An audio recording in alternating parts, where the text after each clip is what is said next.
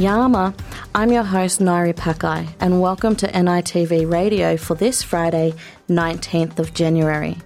Coming up on today's show, NITV speaks with Irene Ridgeway about the documentary Her Name is Nanny Nellie.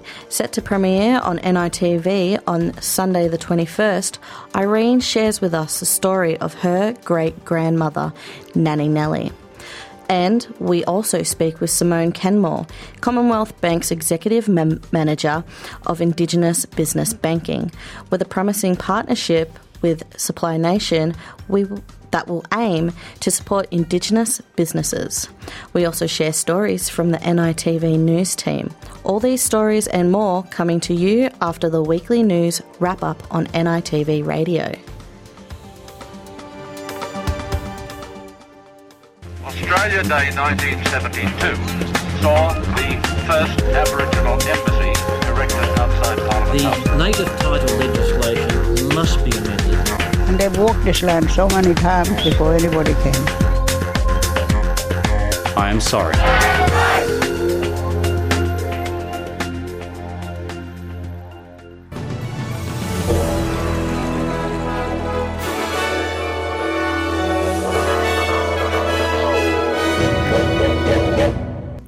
Aboriginal peoples increased the spread of tree species that held cultural and culinary significance as a response to colonisation, new research has found. Bunya pines have been important to Aboriginal peoples for thousands of years, with a bumper season signalling important gatherings on the east coast. The giant nuts come from the cone of the bunya pine, the Araucaria bidwilli which dates back to the age of the dinosaurs. Genomic tools are now helping to retrace past indigenous dispersal of the ancient plant species and could help with conservation. Sydney's Botanic Gardens has been part of a collaborative cross cultural research team that found Indigenous peoples increase the movement and genetic mixing of the bunya pine in southeast Queensland in response to European colonisation and resulting in land clearing. The Northern Territory Minister of Mining says he's excited Santos Barossa pipeline will go ahead after the federal court dismissed a claim by Tiwi traditional owners. Proceeding had been brought by the Jikilara owner Simon Munkara over the pipeline, which would which he argued would damage sacred cultural heritage sites underwater in the Timor Sea. In November, the court issued an emergency injunction which halted work on gas export pipeline just hours before it was set to commence. But the federal court has now dismissed the case on Monday, ordering the Tiwi Islander applicants to pay costs to Santos. NT Minister Mark Monaghan says it shows Santos has met its obligations.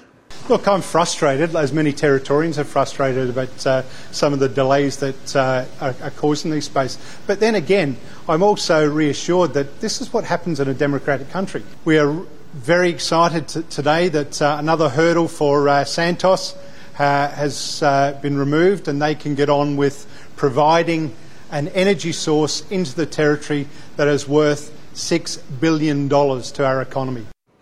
A new walk in service has been established at Western Australia's State Library, which aims to support Aboriginal community members to learn about their family history. Government organisation Aboriginal History Western Australia has been operating since 1997 and is now providing access to their records for the period between 1886 and 1972. Community Education Officer Dwayne Kelly says the project is providing important access to information and acknowledged for community members who continue to be impacted by the legacies of colonisation. It's, it's really rewarding um, to see people learn about things about their own family they didn't know and to really fill in the gaps that might be there through, you know, whatever sort of removals or other things that happened in the past. Prime Minister Anthony Albanese says high income Australians will still receive tax cuts, even as the government remains committed to managing inequality.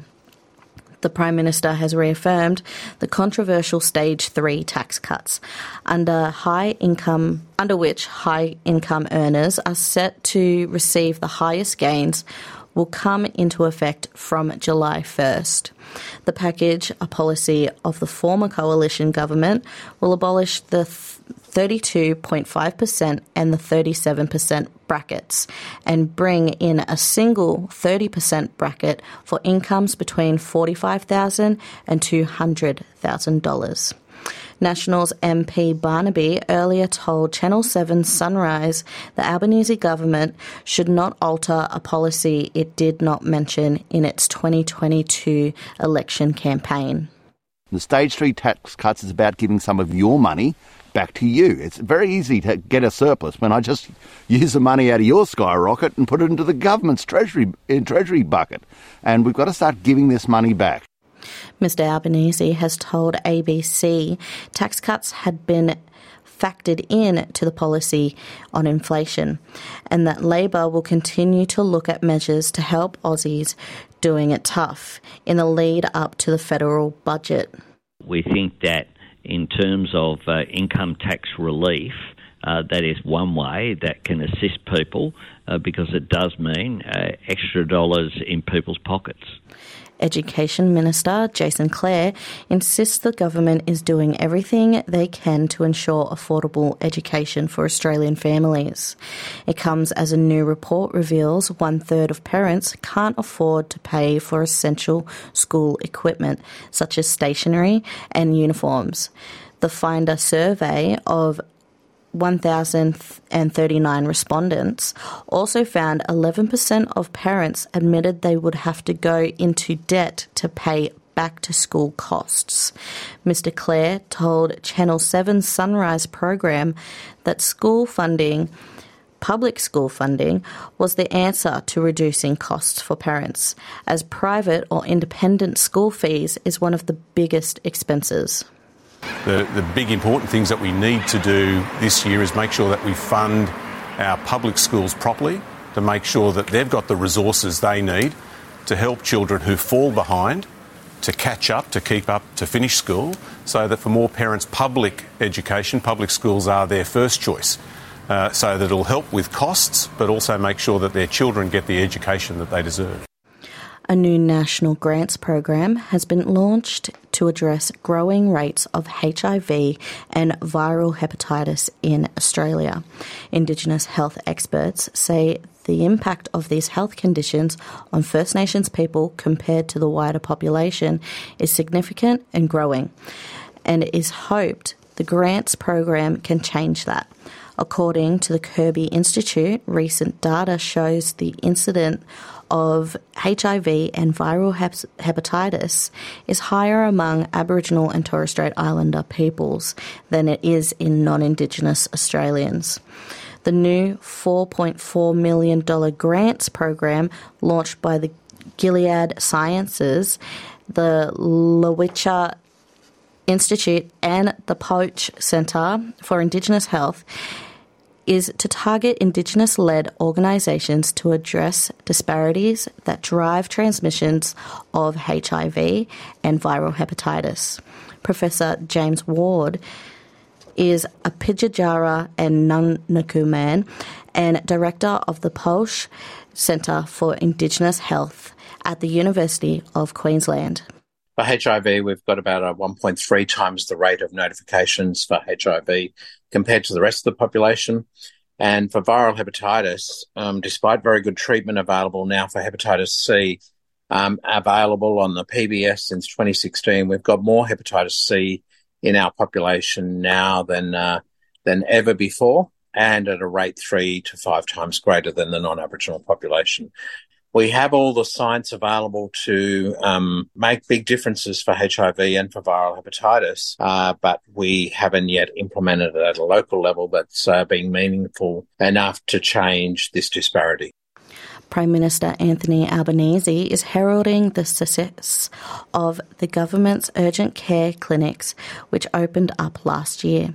He said the 58 urgent care clinics promised by the federal government opened by the end of 2023 and are successfully providing free and accessible health care. Mr. Albanese says the government is ensuring Medicare services make healthcare affordable for all Australians who are fighting the rising costs as a result of inflation. We tripled the bulk billing incentive in the budget, the largest injection of funding to assist Medicare uh, that has happened since Medicare was founded. In addition to that, urgent care clinics, like the one here, people all they need is their Medicare card. That's a new form of health service delivery. It's based upon models that have been successful overseas. The New Zealand government's summer of discontent has resumed as Prime Minister Chris Luxon faces criticism for opting out of nationwide gathering called by the Maori King. Mr. Luxon had hoped to keep attention on his 100 day plan, including 49 deliverables the government has pledged to meet by March the 8th. Instead of focusing on Kingi Tuheitia's national hui for un- unity in Ngaruawahia near Hamilton on Saturday. Thousands of people are expected to descend on the Waikato town for the talks after the Maori king issued a royal proclamation, the first in a decade for the event. Mr. Luxon says he won't be joining them, instead dispatching Maori Affairs Minister Tama Potaka and another Maori mem- MP, Dan Bidois. Well, it's not actually a political event per se. It's actually not for politicians. We are not front and centre in those conversations. It's an opportunity for Māoridom to come together. I'm very supportive of it. I think it's a good idea uh, to be able to think about where is Māori going out to 2040 and beyond. And so that's the nature of the conversations that have been happening is feeding uh, into the big big event and the big hui on Saturday.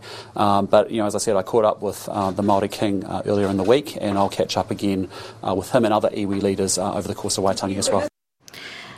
And in sport, Australian Daniel Sanders has missed out on finishing in the top three at the Dakar Rally motorbike race. On Wednesday's 10th stage, a 371 kilometre route around AlUla in Saudi Arabian desert, Ricky Brabec led home in his Honda teammates, Chilean Nacho Cornejo and Frenchman Adrien Van Beveren in a dominant first, second, and third place. Sanders came in fourth on the stage, 47 seconds behind Brabec, who edged his teammate Cornejo by just two seconds to take first stage victory of the race. And in tennis, Alex de, de is preparing for a grueling physical battle battle against Milos Raonic, in which his first round match on the second day of the Australian Open. Australia's world number 10 faces off against unseeded Canadian at Rod Laver Arena on Monday. Australia's big home hope is riding high off of the back of a strong performance at the United Cup, including a defeat of world number one Novak Djokovic, who won his first round match against Croatian Dino Prizmic.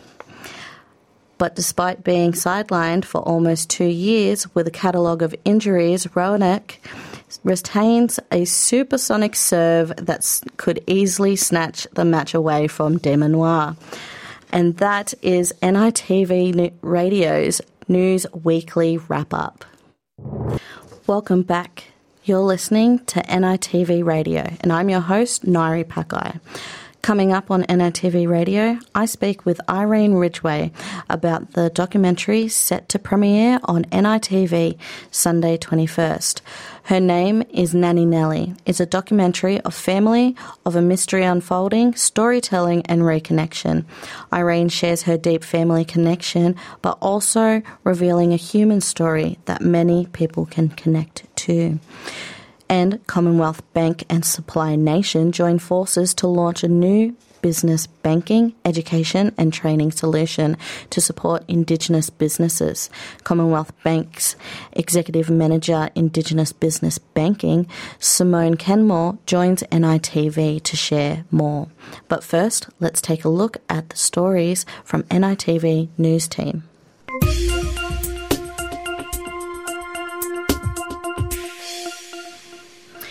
Keep the fire burning. Black, loud, and proud. That's the theme for this year's NAIDOC Week celebrations. We really wanted to capture, I suppose, the moment that we're going through uh, in light of everything we went through through last year. Um, it was really important that we got back to our grassroots and remembered what, what NAIDOC is all about. NAIDOC Week, which first began in 1975, provides an opportunity for all Australians to learn about First Nations cultures and histories and participate in celebrations of the oldest continuous living cultures on Earth. Each year, a different theme is selected by the National NAIDOC Committee, which provides the focus for the week. This year's theme calls for a reclamation of our narratives and an amplification of our voices and an unwavering commitment to justice and equality the country's premier tennis tournament has showcased Indigenous culture to a global audience. At its annual First Nations Day, it comes in a historic year of black excellence as tennis champion Evonne Goolagong Cawley celebrates 50 years since winning her first Australian Open.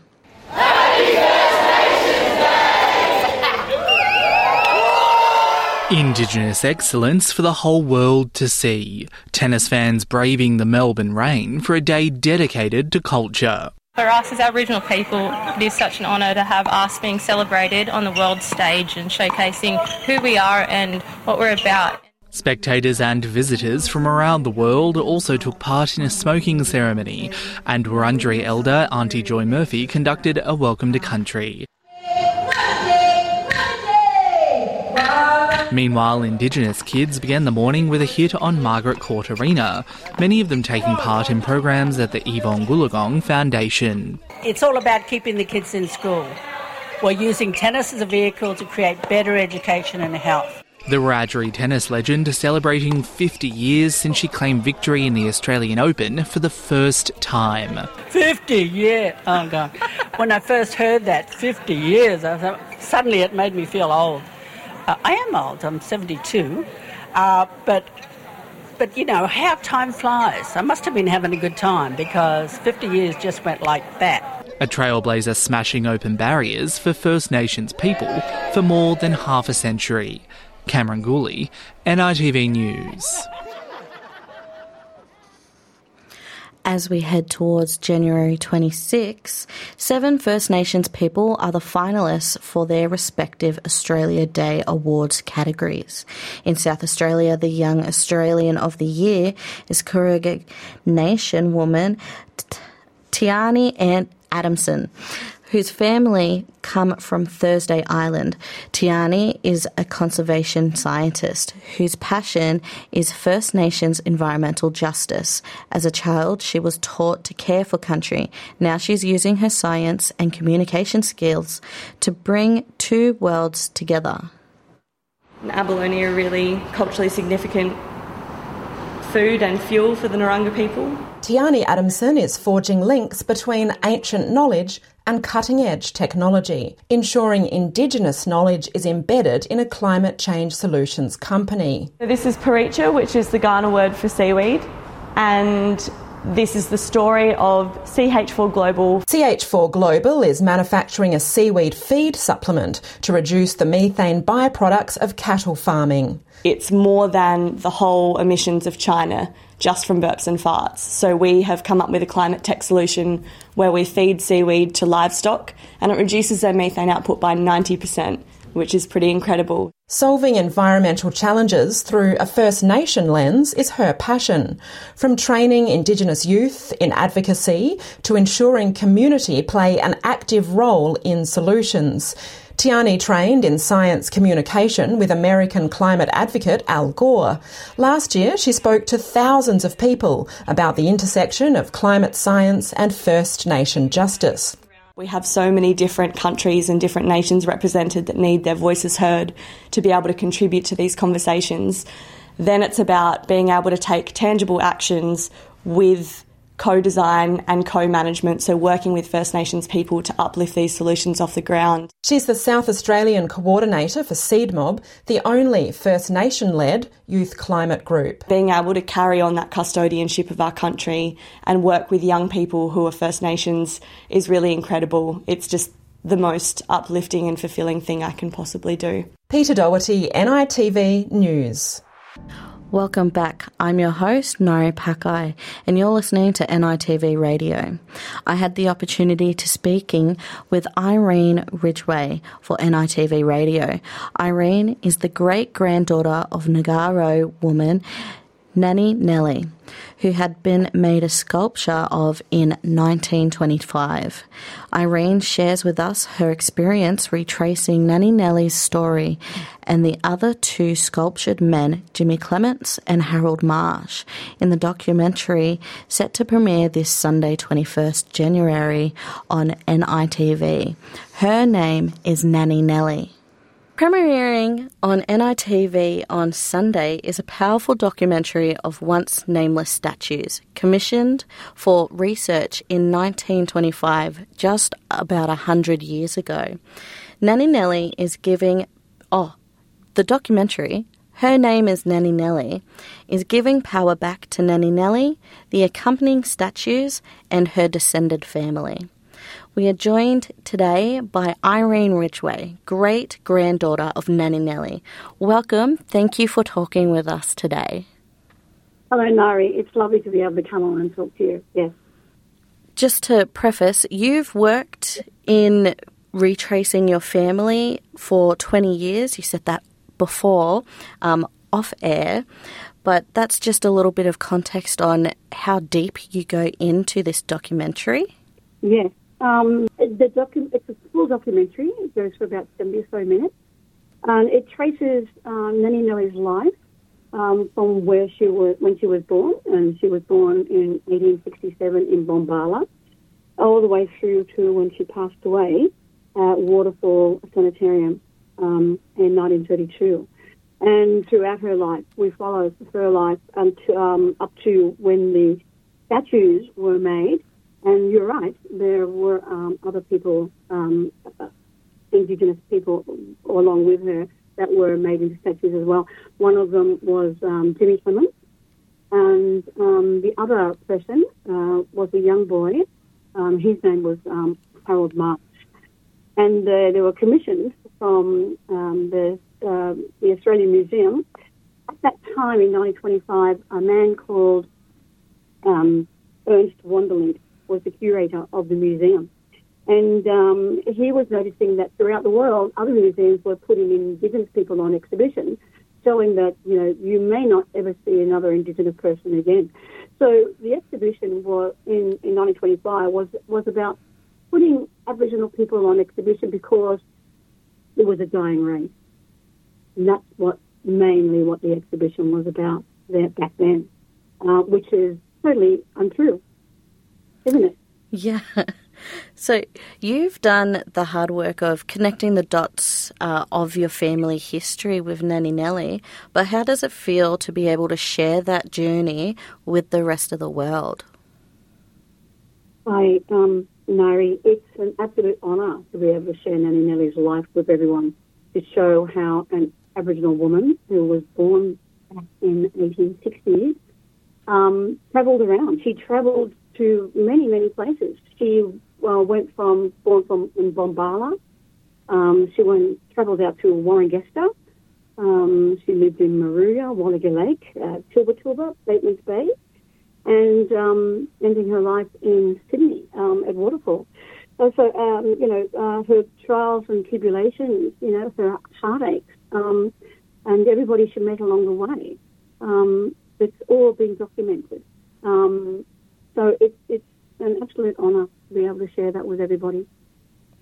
So Nanny's Nanny Nellie is obviously special to you as a family member and special to your family. But what made her a person of interest for these um, for these artists and these researchers? I, back then, um, it was who they could get. Jimmy Clements was becoming very notable with his political, you know, um, uh, what he was doing politically. He marched um, to meet the king, uh, the king, didn't he? Uh, a little bit later, but um, he was quite a political man and a, a, a huge statue of a man. I'm not. We're we're still not quite sure how Nanny Nellie got involved, but at some stage, um, she would. I I have noted um, through my research that um, she did stay with them on and off in their camps. So, and there's small snippets of those uh, within research documents that, that I've found. Um, so, um, um, um, and Harold Marsh, uh, what drags them, puts them together is the colouring, uh, of course, as well. Back then, they wanted um, Indigenous people who were very dark, um, and that's where Harold Marsh got dragged into this story. They were detained by the police because of their colour. The director, Daniel King, is your son and is Nanny Nellie's great great grandson. How was the experience for you being able to work with family so closely? And how did Daniel also feel working on this in the process and then also the production to be able to share this story?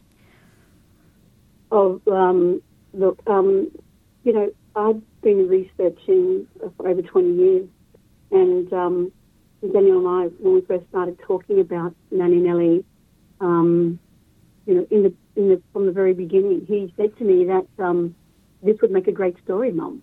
You know, and the fact that she was um, put in cast by Rayner Hoff, a very famous artist, a sculptor back in those days in 1925. You know, um, and working with Daniel, um, it's just been the most amazing experience. Um, he is my oldest son. Um, he's a filmmaker, very talented, and um, he's an expert at what he does. He uh, led me all the way through, um, and that was pretty amazing uh, for him to do that to his mum. so yeah, we got on really well. Mm. You know, um, it was very emotional. So yeah.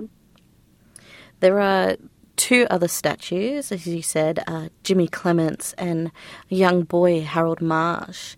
Um, Mm. What was. I know this is probably part of the plot and their story, but is there catharsis in uh, retracing them and what their story is? Mm. Not only did we want to direct our own family, um, we wanted to also find the descendants of um, Jimmy Clements and of Harold Marsh. We were really grateful to be able to find, um, of course, Uncle Jimmy's family and tell them, um, which they had no idea, that he was um, also portrayed in this exhibition in 1925.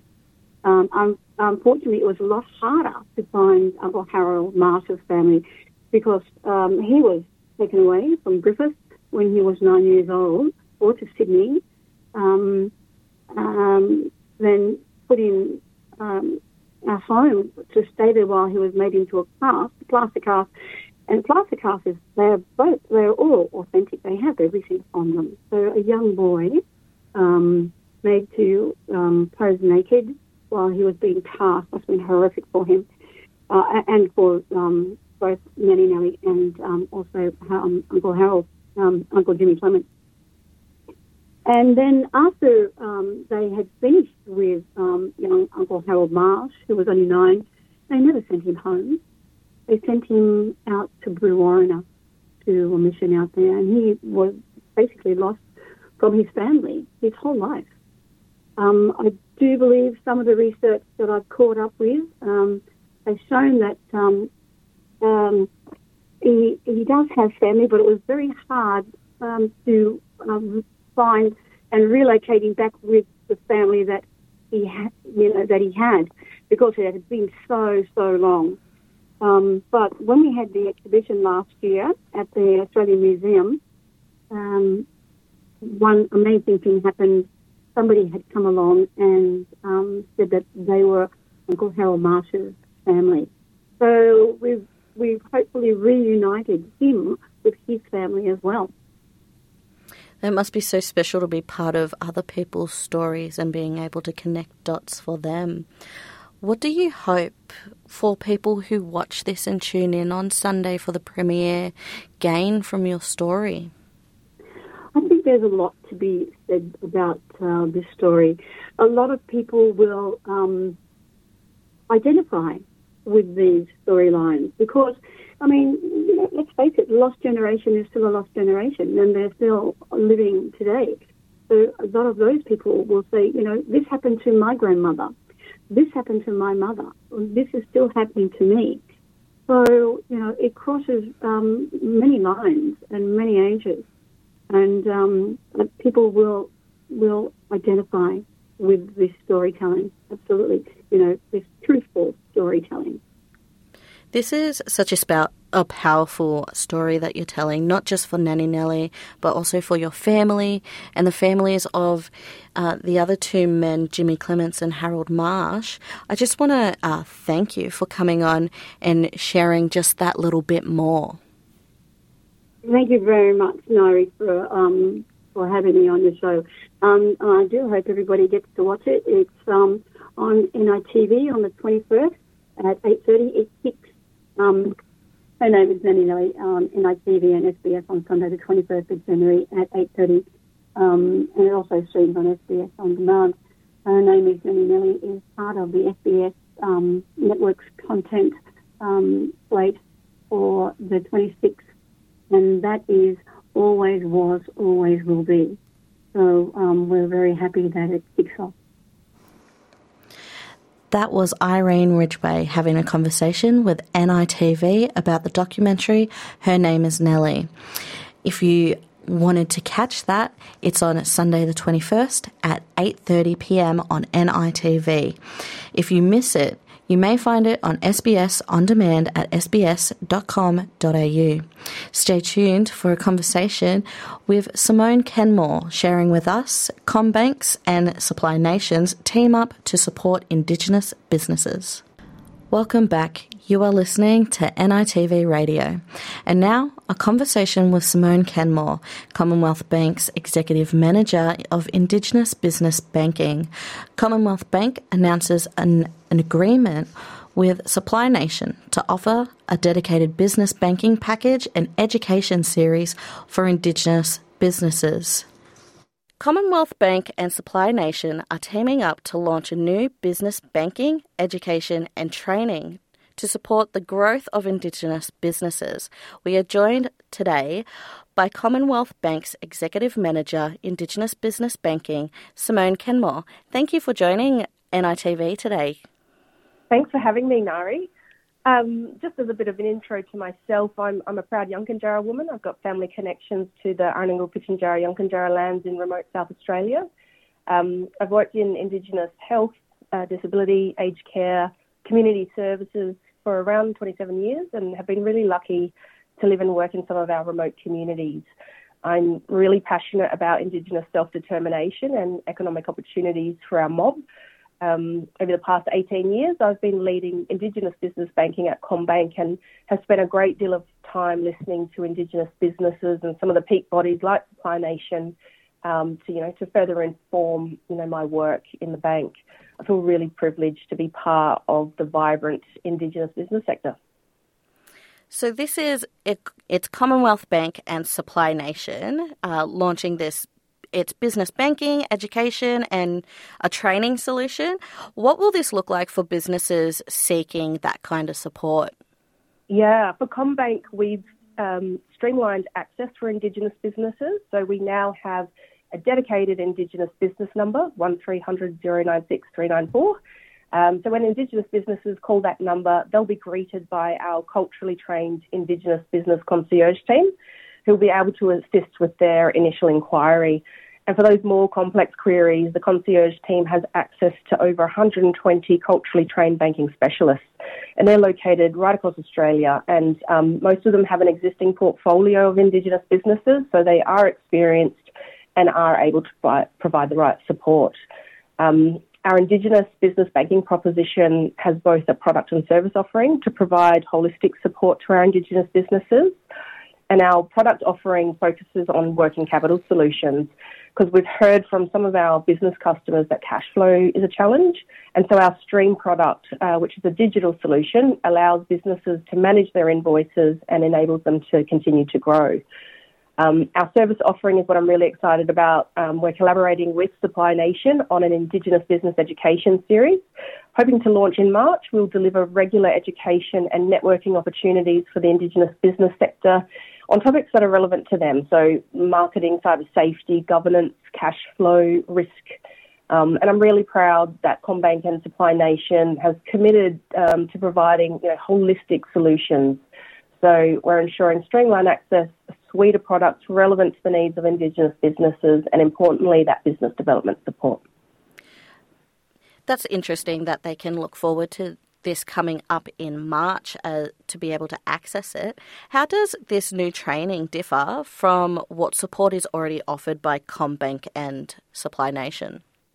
Yeah, so from a CommBank perspective, our new offering goes beyond traditional banking. You know, we're really looking to develop deeper connections with Indigenous businesses and the sector more broadly. CommBank is Australia's largest bank, so we do have a role and responsibility to support the growth of the Indigenous business sector.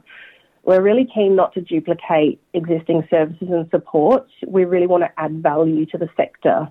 Um, I think a focus on procurement through our collaboration with Supply Nation will really amplify and support the growth of the Indigenous business sector. So this partnership, it's putting uh, support front and forward, like a dedicated Indigenous business line and a concierge, like uh, you just said, um, to streamline the access to uh, capital and business support. How did you come about making these the specific things that need to be offered for uh, Indigenous businesses? Yeah, I think my work with Indigenous businesses and communities over the past 27 years has really taught me that our mob are our greatest resource. You know, so over the past 18 months, I've spent a great deal of time listening to Indigenous leaders, business owners, community members, uh, but I've also spent a lot of time with our bankers who have really great relationships with our Indigenous business customers. So those relationships have informed our offering, uh, and we'll continue to listen and develop out that offering as we go. So we are about to recruit an executive manager of Indigenous business products, which I think really demonstrates CommBank's commitment on an ongoing, um, you know, path to improve our offering for Indigenous businesses. You just said that uh, CommBank is uh, improving its pathway to offer uh, different types of offerings. Um, what does CommBank and Supply Nation gain from having this partnership together? Yeah, I think for CommBank, this is about us acknowledging the social impact of Indigenous businesses. You know, we know Indigenous businesses give back to their communities, they employ more Indigenous people. So when we support Indigenous business, we know we're supporting Indigenous communities. We want to foster deeper relationships with Indigenous businesses, which gives us deeper customer insights to further inform our work. You know, our vision at CommBank is to build a brighter future for all, and we can only really do that if we're prepared to listen and build strong and trusted relationships. And so that's what this new offering and collaboration in, with Supply Nation is all about. So this is for uh, Indigenous businesses to access, but is there um, criteria for accessing this? Is a business too small if it's just one person? Is one too big to be able to um, access this? Is there certain sectors that you cater to? Yeah, uh, we cater to all Indigenous businesses. So whether you are a small or a large business living in regional remote Australia, no matter what industry you're in, um, we've got a suite of product solutions, um, and we know that banking needs differ from business to business. And so that's why we've got our team of over 120 culturally trained banking specialists to support the individual needs of each business. Um, our Indigenous business education series with Supply Nation will be accessible to all businesses. So you don't have to be a CommBank customer and you don't have to be registered with Supply Nation. You know, this is the, our opportunity to give back to the Indigenous business sector, which is really exciting. Mm. What do you um, anticipate for Indigenous business sector over the next few years? Yeah, I think over the past 18 months in this role, I've seen a growth across all industries. So retail, construction, office supplies, health, art, tourism. Um, and, you know, the research that I'm reading coming out of Melbourne University and Supply Nation suggests rapid growth for the Indigenous business sector. Um, the Commonwealth Indigenous procurement policy has certainly supported the growth of the Indigenous uh, business sector in recent years, and I think you'll see more growth, especially with corporate Australia's move to sustainability and their ESG commitments. You know, it's an exciting time for Indigenous businesses, and I just feel very privileged to be part of the community. Um, and CommBank uh, is certainly committed to supporting the growth of the sector. As a consumer, it's an exciting time for uh, seeing these businesses really grow too and having them offer more for us. Um, I want to thank you for coming on today. Oh, thank you so much for having me, Nari. It's lovely to meet you.